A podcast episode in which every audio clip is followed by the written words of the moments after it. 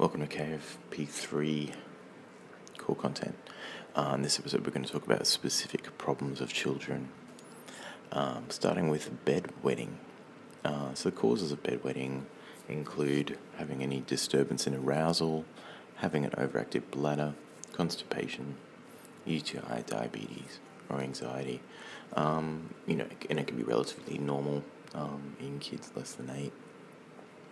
The treatment of bedwetting is based around reassurance the child will grow out of it, praising the child for dryness, having a nightlight, using absorbent pajama pads, urotherapy, so spacing out drinks and, and that require avoiding, showering before school, treating any constipation, alarm therapy and nasal desmopressin.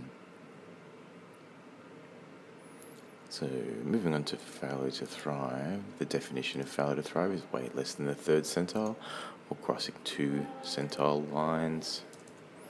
History in failure to thrive will include, um, well, taking the history would include things like the normal histories for kids. Features of failure to thrive on history include an exam, include being dysmorphic, having developmental delays, jaundice, pallor, abdo-distension, goiter, lymphadenopathy, and cachexia.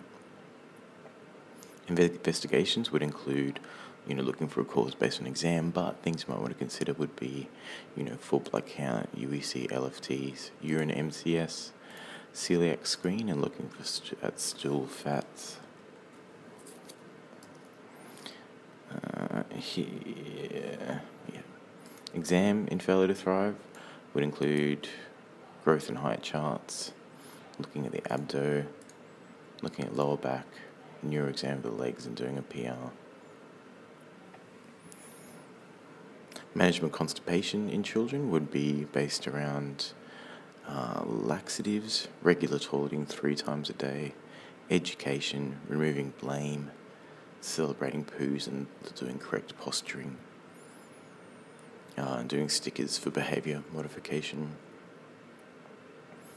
Uh, in terms of a child struggling at school, the features of history you'd want to think about would be duration of the difficulties, presence of family stressors, domestic violence, hearing assessment, visual assessment, teacher collateral, uh, subjects enjoyed, what the child's good at, bullying at school, screen time, maternal depression. Good screening tool is something called the PEDS, PEDS screening tool.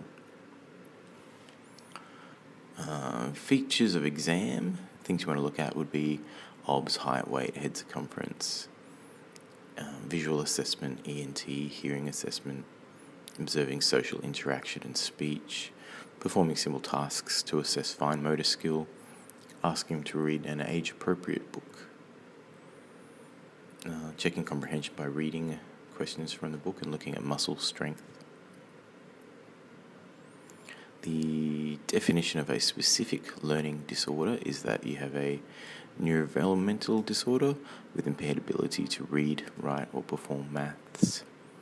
The diagnostic criteria are that you have learning difficulties and impaired academic skills for more than six months.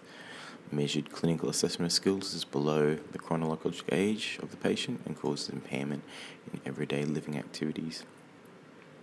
Symptoms manifest in school aged kids, but sometimes adults must rule out uh, intellectual disability, visual impairment, hearing impairment, and social social factors.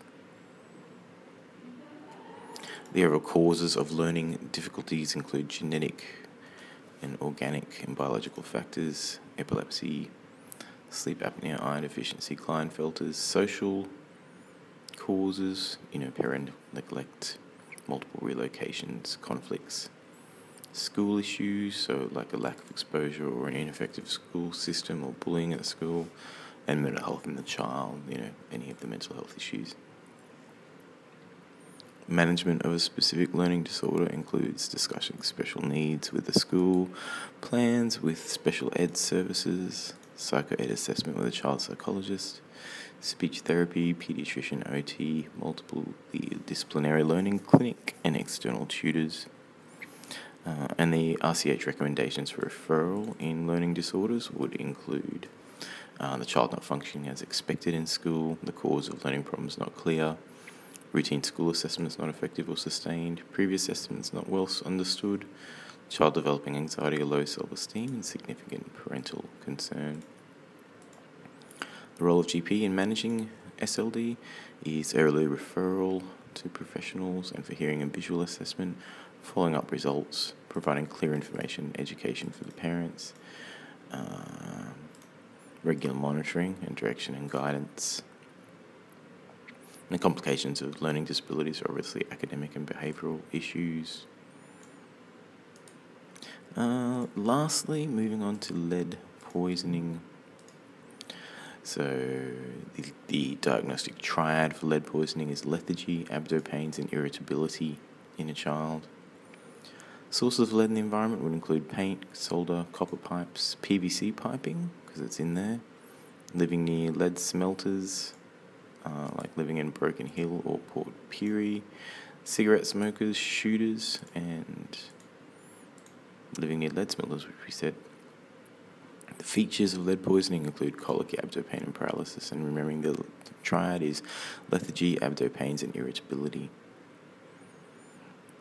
Investigations in lead poisoning uh, include measuring whole blood lead, not just serum lead. Um, in research settings, you can do X ray fluorescence, and apparently, you can identify the source by the lead isotope. isotope. The current acceptable lead level in Australia is 10 mics per litre, micrograms per litre. The increased risk factors for kids for lead poisoning include crawling on the ground, hand to mouth activity, and kids' brains are more sensitive. Consequence of lead exposure is a reduction in intelligence, behavioural disturbances, ADHD, criminality, violent crime, anemia, renal damage, hypertension. You get a full blown encephalopathy over 80 micrograms per litre. Brain matter loss and cognitive decline, and the implications in pregnancy are that lead freely passes the placenta, so avoiding any activities that might increase your lead exposure during pregnancy are recommended.